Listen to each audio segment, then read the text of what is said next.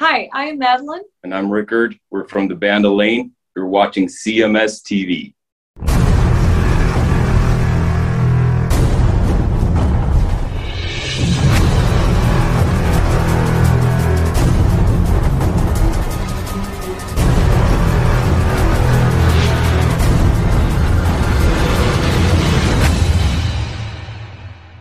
Giant with I'm a Believer, kind of a uh, tribute to the passing of Mike Nesmith of the Monkees.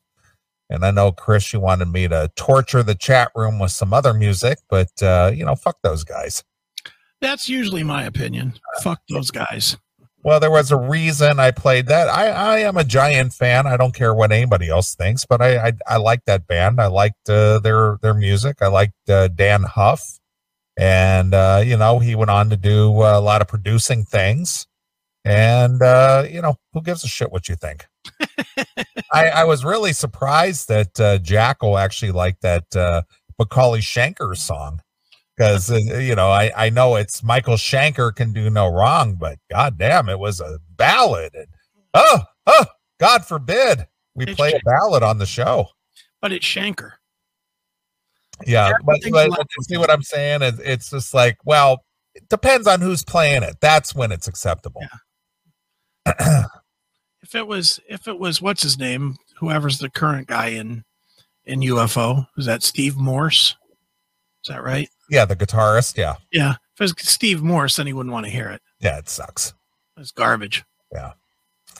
Uh, well, anyway, I'm sure you're well aware that uh, Mike Nesmith of the of the Monkees passed away yesterday. Yes. And uh, you know, I don't know how what your thoughts are on the Monkees. I mean, my my I'm I'm not a fan. I mean, as a kid growing up in the late 60s and early 70s, I was obviously hip to their TV show that ran for two seasons and you know, I I don't think I was old enough to catch it in the initial run but I did watch it on Saturday mornings on the uh, replay. So, you know, I think anybody in our age group is probably well aware of of the monkees as far as the TV show is concerned. Ah, uh, anybody but me. I never saw it. Well, you're you're a little younger than me.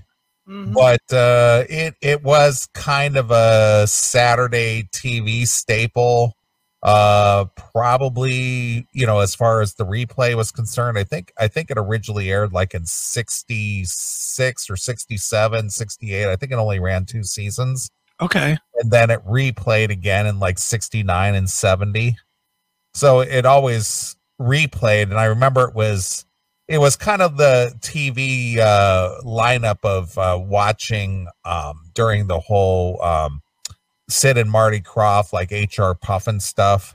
Okay. You know, during that run, like like you'd watch HR Pufnstuf, and then you'd watch the monkees, and then you'd watch uh, you know, one of those other shows. But that was like Saturday morning TV watching after cartoons. Was it before or after Land of the Lost? Uh it was before. Okay. Land of the Lost was mid seventies. What about that Ruth Buzzi Jim Nabors show? Well, that was that was uh, Sid and Marty Krofft too, as well. That that was the Mad Hatter or whatever that was. There's something about space. Yeah, it was. It was. Uh, I think wasn't Jim Nabors involved with that too? I don't remember. Yeah, but Jim but it was Charles Nelson Reilly and Ruth Buzzi. Yeah, I, I can't remember for the life of me what that was called. Um, I don't know. Well, it was it was during they they would play the monkees along with those goofy TV shows. It was called the Lost Saucer. Yeah. Yeah, so so you know, if if you grew up in the late 60s early 70s uh and you watched Saturday morning TV, uh chances are that uh, you, that you would oh yeah, the banana splits was another one. Yeah, that, I remember that one. And and it was all mixed in with that. And and they would play that with you know along with all those other shows. Because it, it was just kind of a goofy hijinks show. Sure. And so that's that's my memory of the of the uh, Monkees i mean i i know some of their music obviously with uh um i'm a believer and um last last train to um what clarksville clarksville Yeah, you know stuff like that. And and the thing is, is that they they they developed one of those niche uh cult followings. Right. So where when they re uh, reunited in night was it 1986, I think, with the uh, aid of MTV. Right. Uh, yeah, Jim Nabors. I knew he was involved with that. Um, Nonsense. Jesus. yeah, it was goofy. I mean, it's just goofy, goofy shows. That's hilarious. Yeah, but uh, they they came back with a vengeance in in uh, '86 when the original four members of the Monkees got back together and went on a tour, and MTV was behind it and broadcast some of their live shows, and they put out a record together and all that. I, I just wasn't into all that. You know who's really into the whole monkees thing? Who? Is um that that guy from uh he he, he works at MMS. Uh, that kid, uh, the he musician. Oh, local- um, Corey Roddick. yeah, him. He's, Yeah, he's really into, he's big into the monkees. Yeah, he's way in. Like he has his own band. Yeah, Monkeys, the the Frodo Frolics or something.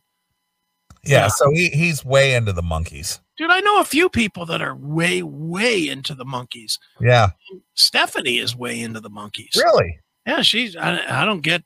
I don't get it. But and then you know who else is way, way in and actually went to the last show they ever did? Um, Mark Strigle. Is that a fact? Yeah. All right.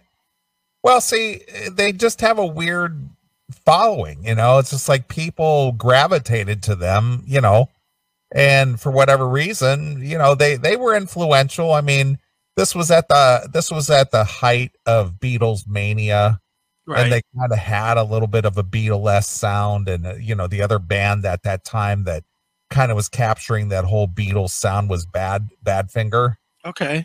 you know but uh you know it was uh it was the milli vanilli of pop music back then because you know the the the monkees uh didn't perform a lot of their music and that's what where a lot of the strife came in within the within the band of the the monkees Right. was that uh, mike nesmith and peter tork were actual musicians okay. and they wanted to play their own music and the producers of the TV shows was like, well, you guys are a fake band. You're not like really a band. We just put you guys together from your personalities because Mickey Dolenz didn't even play drums. Oh no! I see. I know nothing about. that. Yeah, Mickey Dolenz didn't even play drums, but he learned to play drums. Okay. you know, to to to fit suit the show. And then and then Davy Jones, I mean, he was the singer, but you know, and yeah, again, you don't have to, uh, you know, uh, learn to sing. I mean, I mean, yeah, you got to perfect your your style and everything, but being a singer as opposed to a drummer, or a guitarist, or a bassist, or whatever, uh, Mickey Dolenz didn't even play drums. I did not know. Wow. Yeah. Yeah. So so you know they they were just a TV band. Right. But but the but the real musicians in the group, they were just like, well, why can't we play our own songs? And just like, well, because you're just a TV band. You're not real musicians. Nice. So, would you equate them like in the same category as like the Partridge Family? Um, yeah, because the only real musician in the Partridge family was David Cassidy. Yeah, I mean the rest of them were just They they weren't musicians. I mean, I mean Susan Dey wasn't a musician. Uh, uh, Danny Bonaduce wasn't a musician. You know, they they they played the part, but yeah, it, it would very be very similar to the Partridge Family. okay. Of course, the Partridge Family was based off of the Cowsills, who were actually a musical family. Okay, man, you know all this shit. I that is one era of of you know me, Mister TV. I don't know shit about those shows, Yeah, and and honestly, most of those I didn't watch. You know, I, I really didn't watch the Partridge Family. I Well, know they, they were they were a little before your time though, because you're you're four years younger than me. I think. How old are you? of fifty three.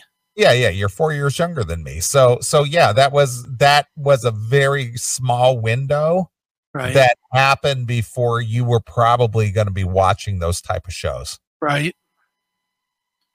Yeah, it's it's weird, but all those shows, Brady Bunch, I don't know shit about the Brady Bunch. Well, that's because again, that was early seventies. right before, yeah.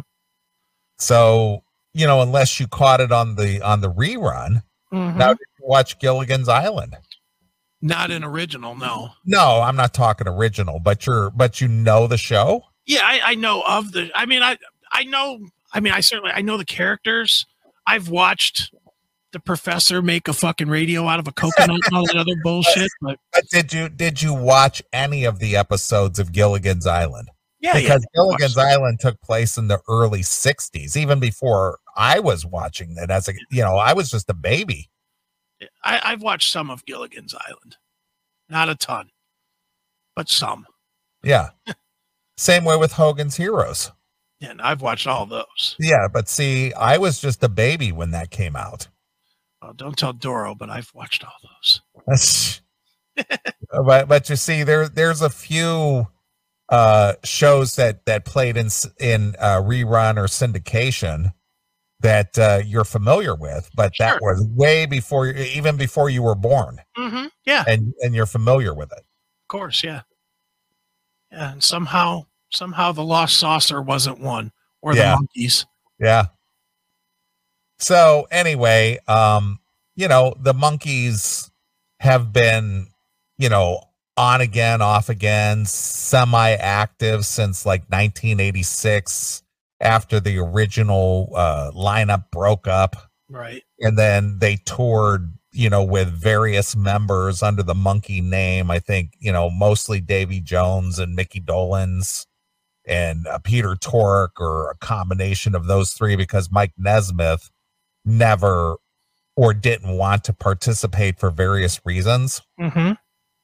now i don't know if you're familiar with mike nesmith uh, about his mother are you familiar with his mother Nope. she invented liquid paper Really? Yeah. Wow. So she she struck it rich as a you know as a um receptionist in the 70s because she invented liquid paper. And then she, what, used that wealth to prostitute her kid into TV? No, not at all. Not at all, but she left him her estate which was worth you know a bunch of money.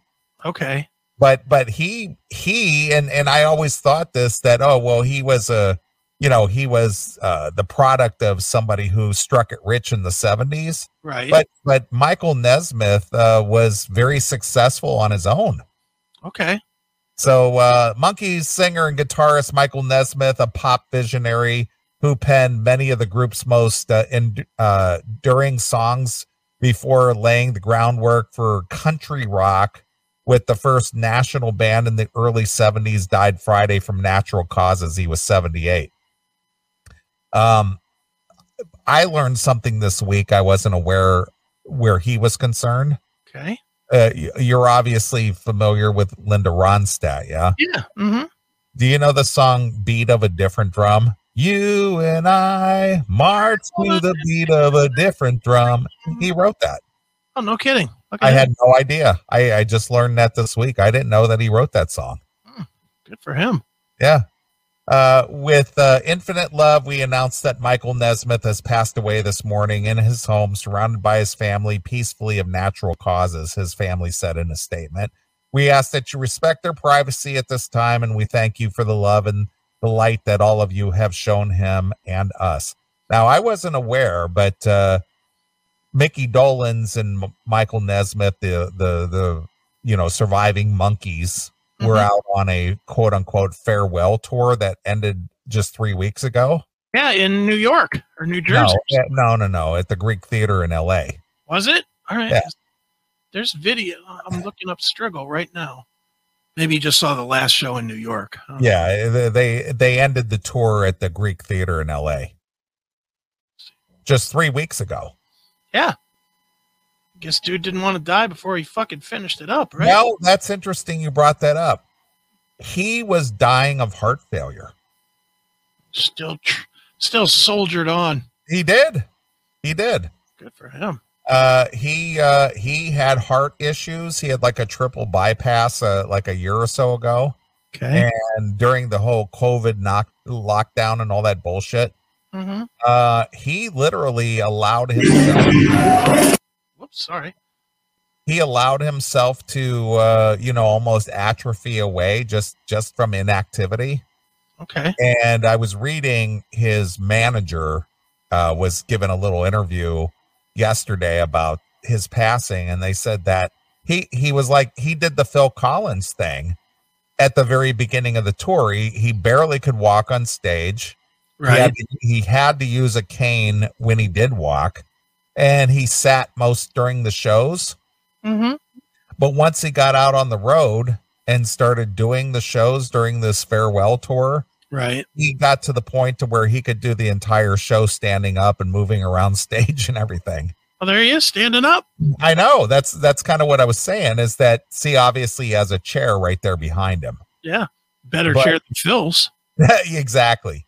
But but the thing is is that he started the tour barely able to walk up on stage let alone do anything else. Right. and then uh you know according to his manager at the end of the tour he was out there moving around and you know standing the whole show and you know performing the whole show standing up so so it kind of like uh re-energized him to actually get up and move around and do some shit you know what i mean? He sucked it up right to the end. Good for him. yeah, and and that's the whole thing. And they were just like you know he knew that he was was having heart issues. But the thing is is he was just like i fucking love this. Let's get out here and rock. And they actually had even though they knew that that he was you know iffy at best with his uh health problems Yeah. they they booked a cruise for next year to do a do a like a cruise thing Was You Jimmy know. Bain the bassist? is what Was Jimmy Bain the bassist? exactly so so yeah it was yeah it's just kind of bizarre but go ahead and play some of that video All right, here we go. it's only 46 seconds long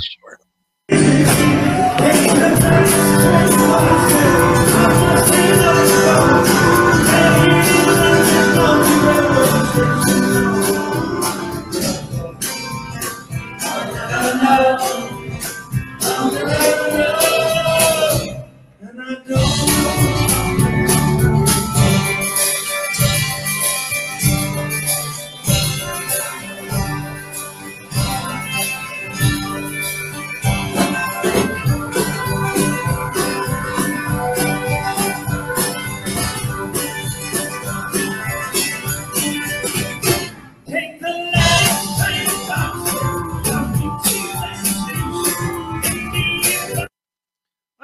guy's got a lot of energy. yeah mickey dolenz Yeah, he looks like he could do it for another six or eight months. well you know what's interesting about mickey dolenz What's that?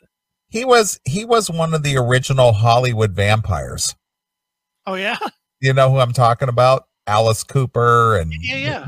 Mickey Dolenz and uh who else was in that uh group? They they they would they had their um they had their roost up at the at the Rainbow Bar and Grill and they would just sit up there and drink and party and stuff and Mickey Dolenz was one of them. Let's see who all was in that group. It was the drinking club of Alice Cooper, Keith Moon, Ringo Starr, Mickey Dolenz, and Harry Nilsson. There you go. What a group, huh?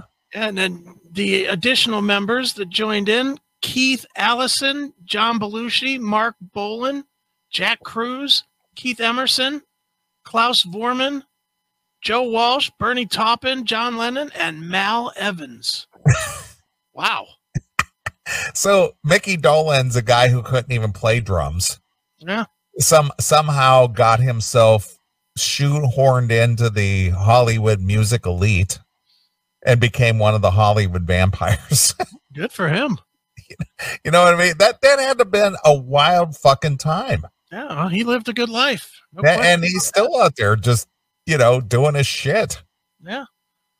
No, he definitely is. I mean, it's it's crazy that he's, you know, he's last man standing, so to speak. I guess He is. He is the last man standing. you know because this guy's in the dirt. Yeah. What's his name? Michael Nesmith. Michael Nesmith, Peter Tork, Davy Jones, all gone. Hmm. You know, and again, Davy Jones making a, a cameo on uh Brady Bunch. Yeah. because Marcia had a big crush on him. Who would you go see? That guy today or Phil Collins? Who who are we talking about? Who are we talking about? Nesmith. T- Would I go see him today? One week ago. Oh, a week ago. Well, at least Ne- Nesmith could stand. He looks like he's bringing it. I think I'd go see that guy. Yeah, at least he could stand, and he wore the John Travolta suit. Yeah, I mean the suit is something. I'm ready for him to strike the pose, staying alive. I don't think he lift his arm that high. Let's not get. Uh, Nesmith was known as the monkee in the green wool hat with the thick Texas drawl. Texas drawl, and the writer of songs like Mary Mary, Circle Sky, Listen to the Band, and The Girl I Knew Somewhere. But he raged behind the scenes that the group didn't have the creative control of its albums and in 1967 led the successful rebellion a rebellion against the record producer Don Kirshner. The group subsequently released Headquarters and other albums created largely on its own. So again, for the for the real musicians in the band, they were kind of frustrated that they couldn't um actually showcase their musicianship as the monkees on TV. yeah, jeez. Uh, in a their own show then, right? what was that? They must have hated their own show. They did. There there was a lot of acrimony there, and that's why it only lasted two seasons because there was like, uh, well, you know, we're musicians. Why can't we play our own music? And I think, if I'm not mistaken, uh, one of our favorite documentaries, The Wrecking Crew. Yeah. I think the Wrecking Crew did a lot of their music. Oh, really? Yeah, Of course they did. They did everybody's music. uh, that's my point. They they did. I think they did a lot of the the monkees' music. That's wild. Uh-huh. Uh, in a 2012 interview with Rolling Stone, Nesmith explained why he was so adamant that the monkees write and record their own material despite the huge success they were enjoying at the time. We were kids with our own taste in music and were happier performing songs like we did and or wrote. Uh, then songs, uh, I hate when that happens. I got to turn that shit off. Then songs that were handed to us, he said, it made for better performances. It was more fun. That this became a bone of contention seems strange to me, and I think to some extent to each other, sort of. What's the big deal? Why why won't you let us play our songs? We are singing. Before we even joined the Monkeys, Nesmith wrote a breakup song called Different Drum. The Monkeys producer said to him, That's not a Monkeys song. Mickey Dolenz told Rolling Stone in 2016. Michael said, Wait a minute. I'm one of the monkees. He gave it to Linda Ronstadt, and the rest is history. Yeah. And she made all the money. Well, he made all the publishing, but Yeah, of course. but still, he probably would have liked to have made all the money too. Sure. But but again, I just learned that yesterday and I had no idea. Yeah, And you you know what a trivia buff I am. I know. So after What all are, these what are some other Linda Ronstadt songs? I'm looking her up right now. Trying to think. She had like a bunch of hits. Yeah, she had a, uh, Blue Bayou. Oh, yeah, Blue Bayou. Uh, You're No Good. Yeah, no good. No- Exactly. it's a good one. Uh, When Will I Be Loved? when will I be loved? Yeah, When Will I Be Loved? I've been cheated,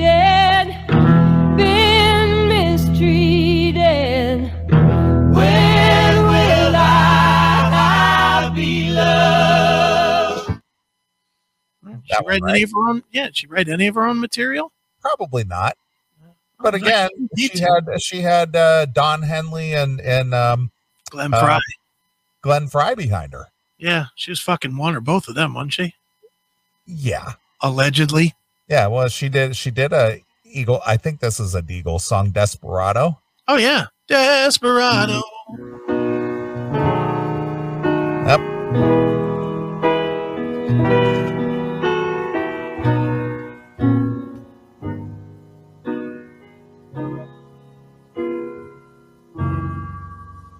Desperado. Why don't you come to your senses? Eh, she was fucking Jerry Brown. She's fucking everybody. She's trading pussy for choruses. Yes, Who could blame her? She made millions doing it. he did. Now she now she's all invalid and shit. Isn't she a fatso too now? Well, she she gained a lot of weight back in the '80s when she was with that uh, Nelson Riddle band. Of course, you don't know what I'm talking about. Nelson Riddle band. now Nelson Riddle. I have no idea who that is. Yeah, she got all she got all chubbed up. Now she now she can't even sing because she's got some. I think she's got Parkinson's or something, or MS. I think she's got MS now or something. Oh, that's tra- oh Jesus, this is tragic. My goodness, what happened? What happened? She looks like a homeless lady. Yeah, Oh, that's Ann Wilson. Come on, that's not her. Dude, she looks like. Remember, remember Jerry on the Facts of Life? yes, of course.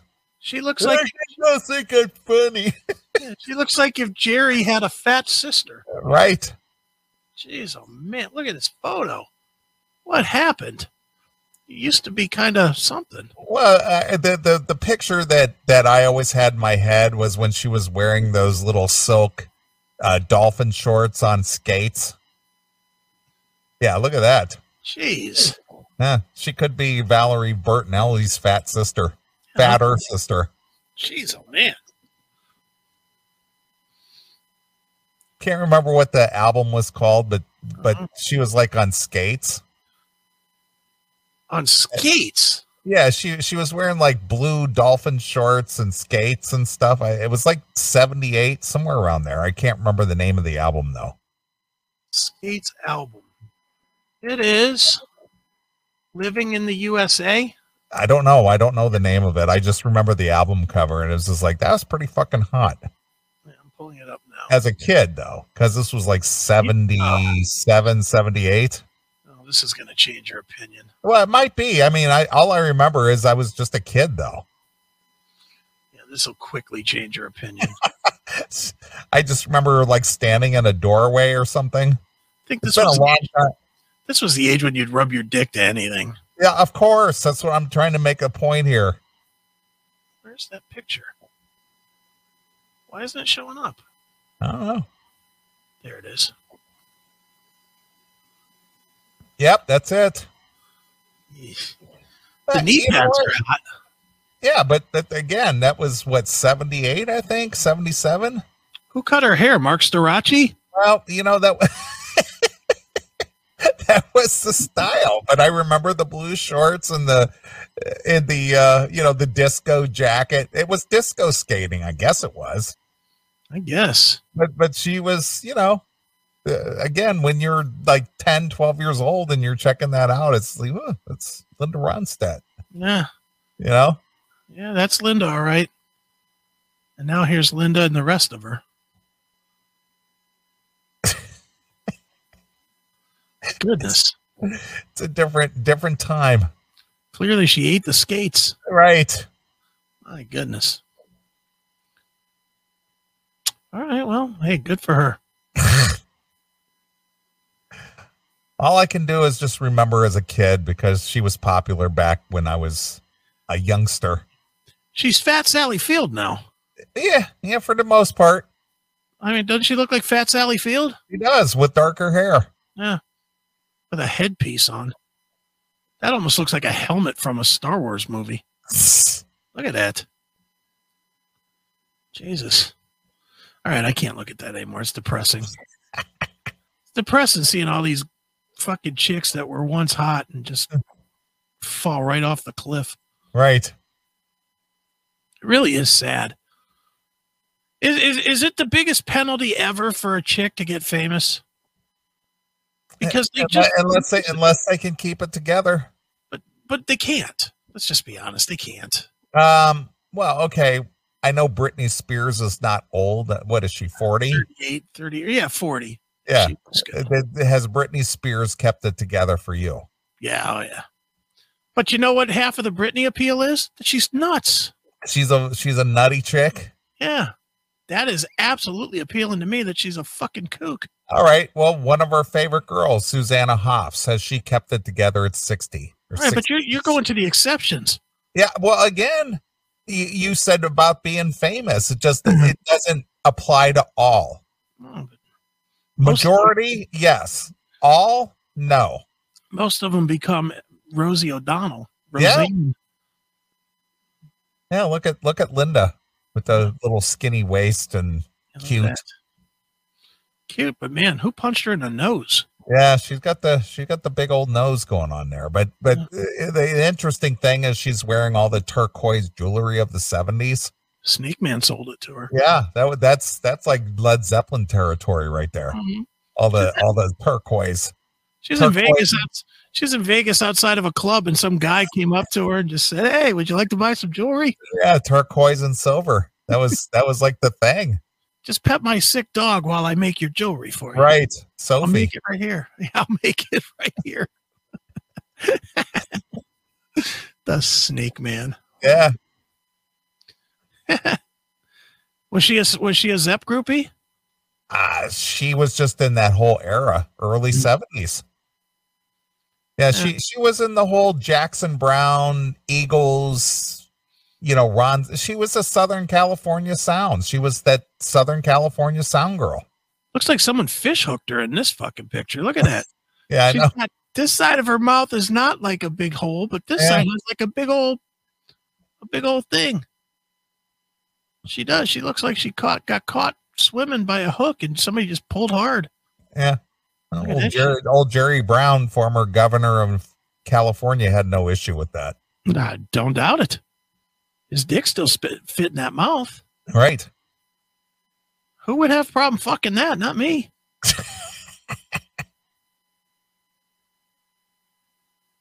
Make her sing "Blue Balls You" or something. Blue balls you. something. All right.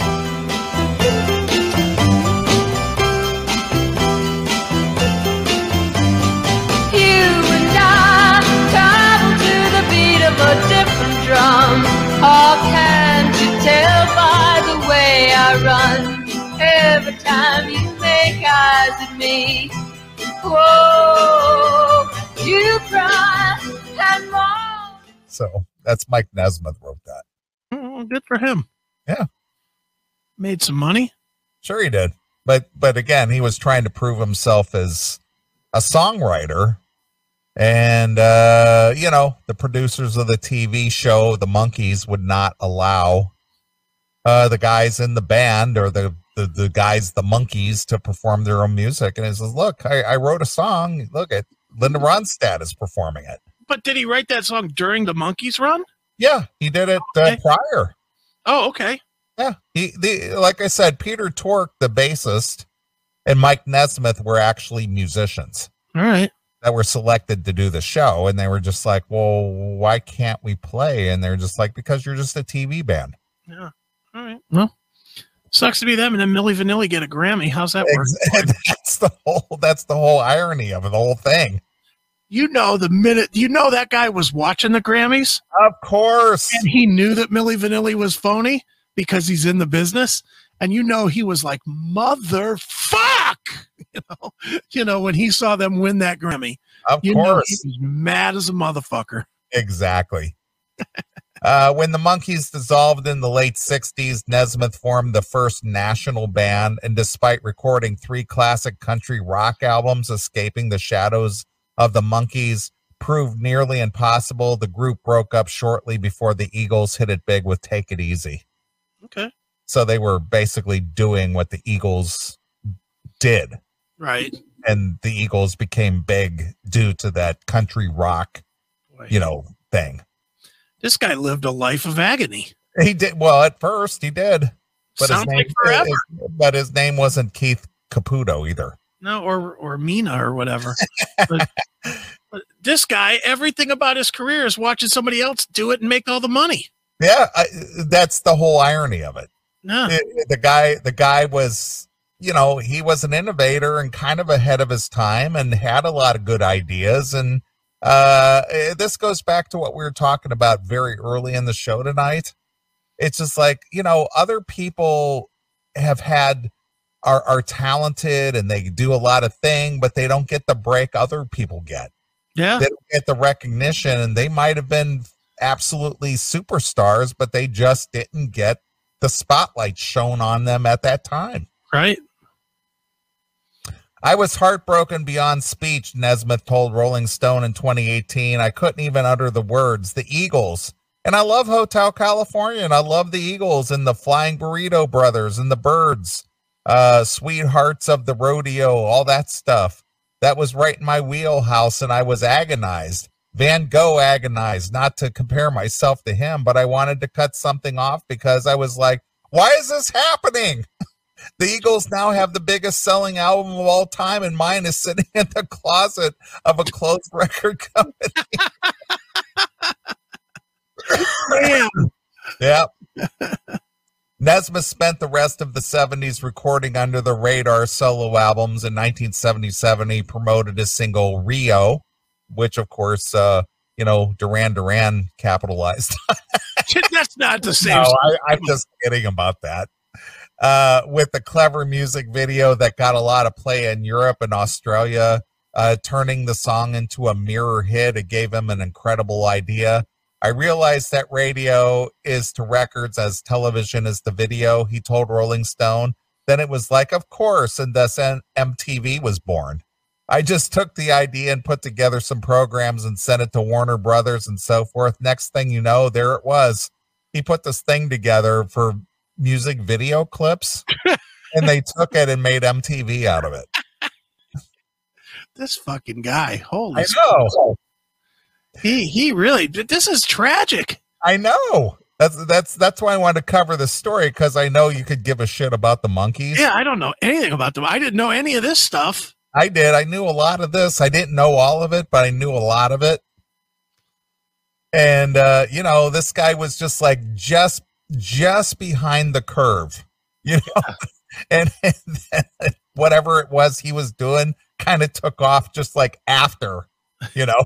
Every time. Yeah. His life changed forever in 1980 when his mother, liquid paper inventor Betty Nesmith Graham, died and left him her substantial fortune. she she created liquid paper in a blender in her kitchen. Meanwhile, this guy invented MTV and didn't get dick. Didn't get shit. Didn't get dick, and he invented something that probably made a hundred billion dollars. Right. Jeez. He used the money to invest in a series of businesses along with movies like Repo Man and Tapeheads. Jeez, he good to see he invested well. Jesus Christ, repo did. man. He, clearly he didn't have a, a penchant for the movies, did he? Jesus. Uh, well, you'll be surprised. Don't tell Um, me that you're gonna that these movies did well. No, no, no, no. but but he he was able to he had a uh, a home video project that he sold to uh, I think it was like PBS Okay. and they, they basically stole it and he was able to sue them and he won a judgment for 46 million dollars Wow. All right. Well, I'm officially done feeling bad for him now. I don't know if he got paid though. That's the whole thing. Yeah, and He then they immediately filed bankruptcy and didn't pay him shit. right. He didn't participate in the monkees reunion tours of the 80s leading into the false impression he was ashamed of his pop past. Uh, quite the contrary he told rolling stone in 2013 it was a nice part of the resume. It was fun for me and a great time of my life. I mean where do you want me where to be where do you want to be in the 60s except in the middle of rock and roll hanging out with the scene London was the absolute blast, and so was LA back then. There was so much going on. Uh, he returned to the Monkees in 1996 with the LP Justus and a brief UK tour, but he wouldn't return on a permanent basis until 2012 when the surviving members toured in the aftermath math of Davy Jones's death. A series of American Monkee tours followed, and he participated in Good Tunes, or rather, Good Times, their 2016 comeback LP.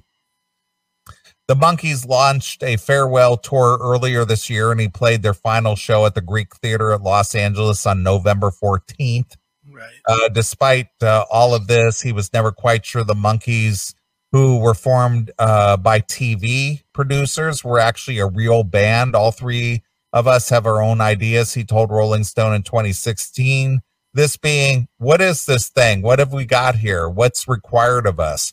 Is this a band? Is this a television show? When you go back to the genesis of this thing, it is a television show because it has all those traditional beats, but something else was going on and it struck a chord way out of proportion to the original swing of a hammer. Uh, you hit the gong and suddenly it's huge. So, you know, regardless if uh, you're a fan or not, uh, they had a, you know, they had an impact on pop culture. Sure. You know, I don't know if this is true, but I heard a rumor that he was buried just outside the gate of the uh, funeral. He didn't, quite, he didn't quite make it in all the way. they didn't let him into the cemetery either. He said, "Yeah, pick a spot by the tree next to the gate." Yeah. Well, th- this guy did not die a pauper. No, not all. He, he was not buried in Potter's Field in any way, shape, or form. Dude, you But- have to have money to pay for that suit. yes. Look at that thing. Yeah. But uh, he he did have a lot of successes on his own, though, surprisingly enough.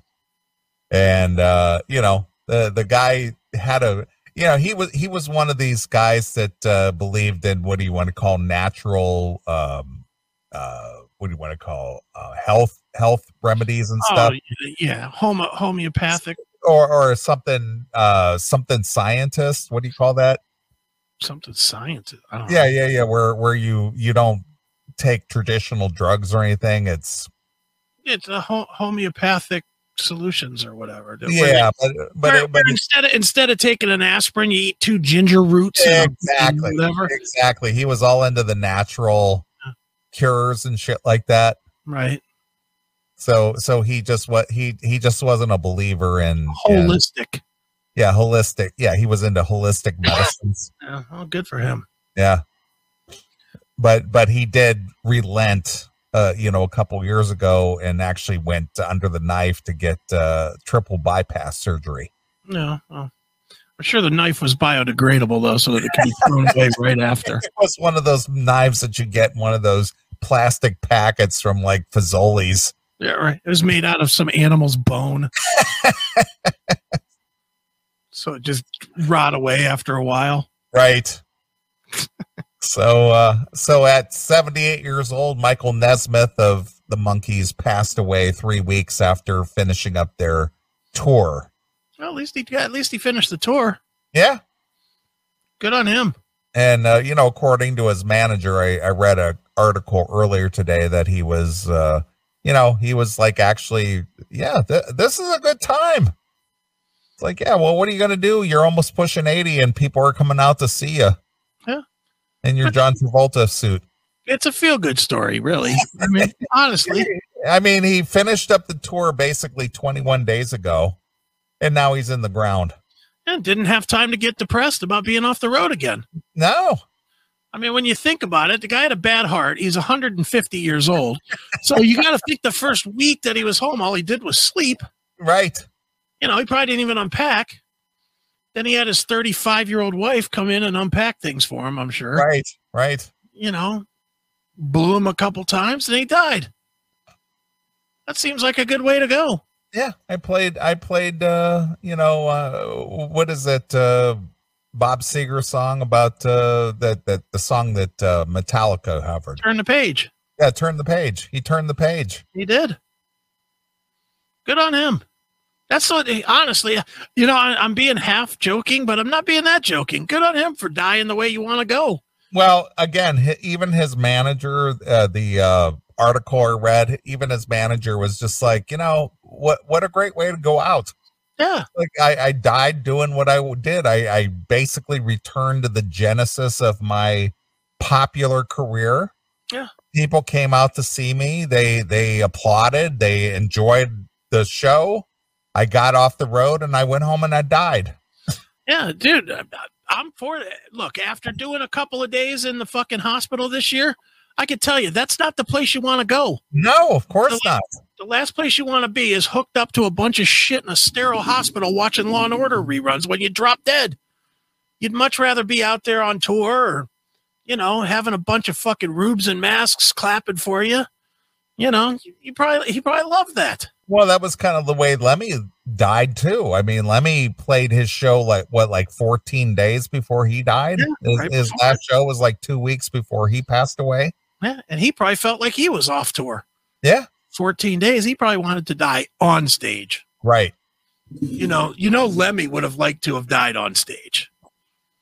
And that would have been the most fitting way to go. Yeah. Well, he was pretty damn close. Wouldn't that have been something if the final chord of, of Ace of Spades, dan dan dan dead? That would have been the way for Lemmy to go. Yeah. Then cook him up and dump him into bullets and send him all around the country as he did. Right. Still the coolest way to go. Well, again, you know, the, these guys who had the passion for what they do, uh, you know, th- this guy had a, you know, career. I mean, obviously he, he, he didn't starve as, Mhm. as an adult. I mean, he was a, he was, you know, a young man back in the 60s when he was selected to be as part of the Monkees TV show. Right. And then, uh, you know, by good fortune, his, and this doesn't take away from, you know, his personal accomplishments, but, uh, you know, his mother had the good fortune of inventing a product that allowed her to become a very wealthy person. right. So he didn't want for anything, but that didn't keep him, he, he didn't live like a trust fund baby or something. I don't know. His his will's probably written right out of his mother's blender.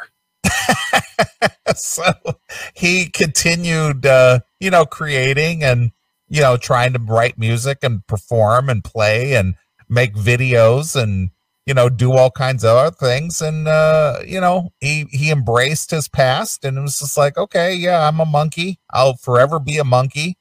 And uh you know i got failing health now and this opportunity comes up and i'm gonna you know i'm gonna rise to the occasion and get off my ass and I'm going to go out there and do this at 78 years old and you know give the fans what they want.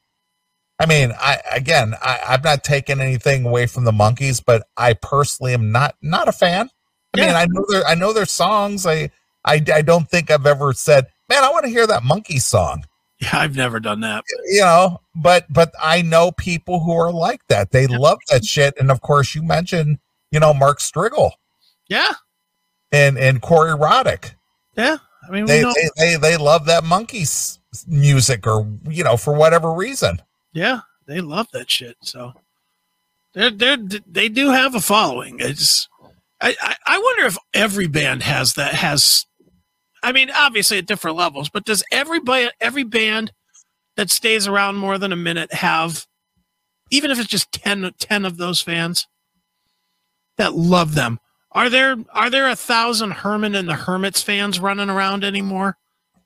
who knows You know, or or how many Andy Kim fans do you think there are out there?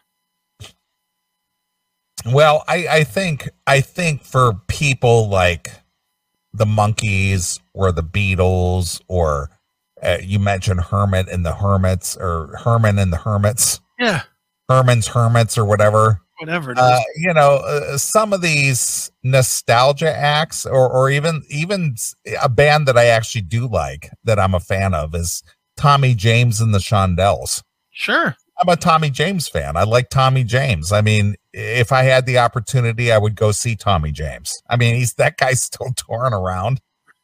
He kind of looks freakish. Yeah. You know, but but I would go see Tommy James because I like his music. Sure. Let me let me just because it's coming up in the chat room. Andy Kim saying "Rock Me Gently." Yes. That's all he's saying. Rock me gently, rock me slowly, take it easy, don't you know? I I only throw that one out because our our station manager Corey, that is his absolute least favorite artist of all time So funny. is Andy Kim. So any chance I see to throw an Andy Kim reference in there, I, and it's not often that there's that there's space for an Andy Kim reference. Right. Again, that that's one of those that's one of those one hit wonders of the 70s. I think he had two because he did "Baby I Love You" as well. Baby I love you. Did he? Yeah. Andy Kim, let me pull it up real quick. Rock Rock me, me, and baby, I love you. Yeah, he did. You're right. Those are his two. Yeah, that is. Now we're talking.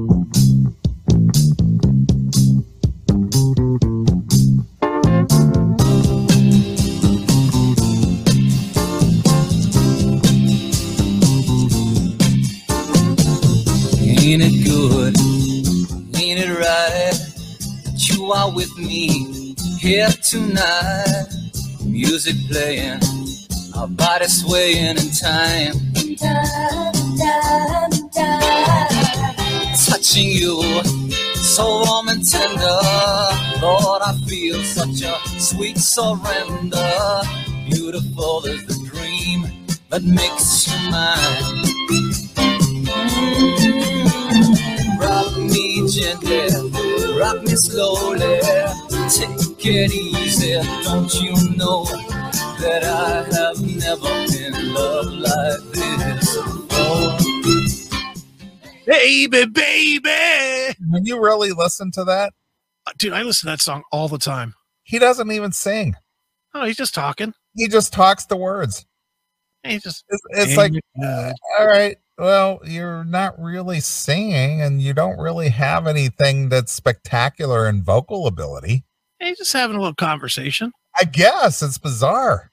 Love it. It's a great song. All right, well, here's Baby I Love You.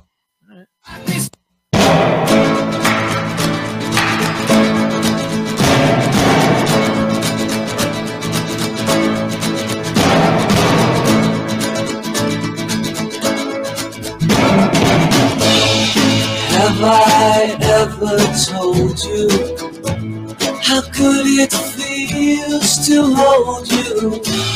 It isn't easy to explain. And though I'm really trying, I think I may start crying. My heart can't wait another day. When you touch me, I just got to say, Baby, I love you. Baby, I love you. Baby, I love you. Come on, baby, na na na na na na. That's the goods.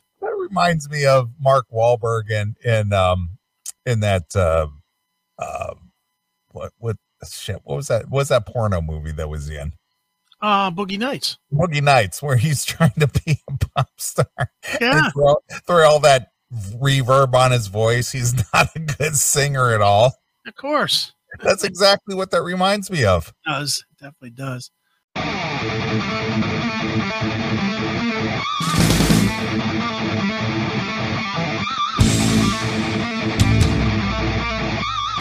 Música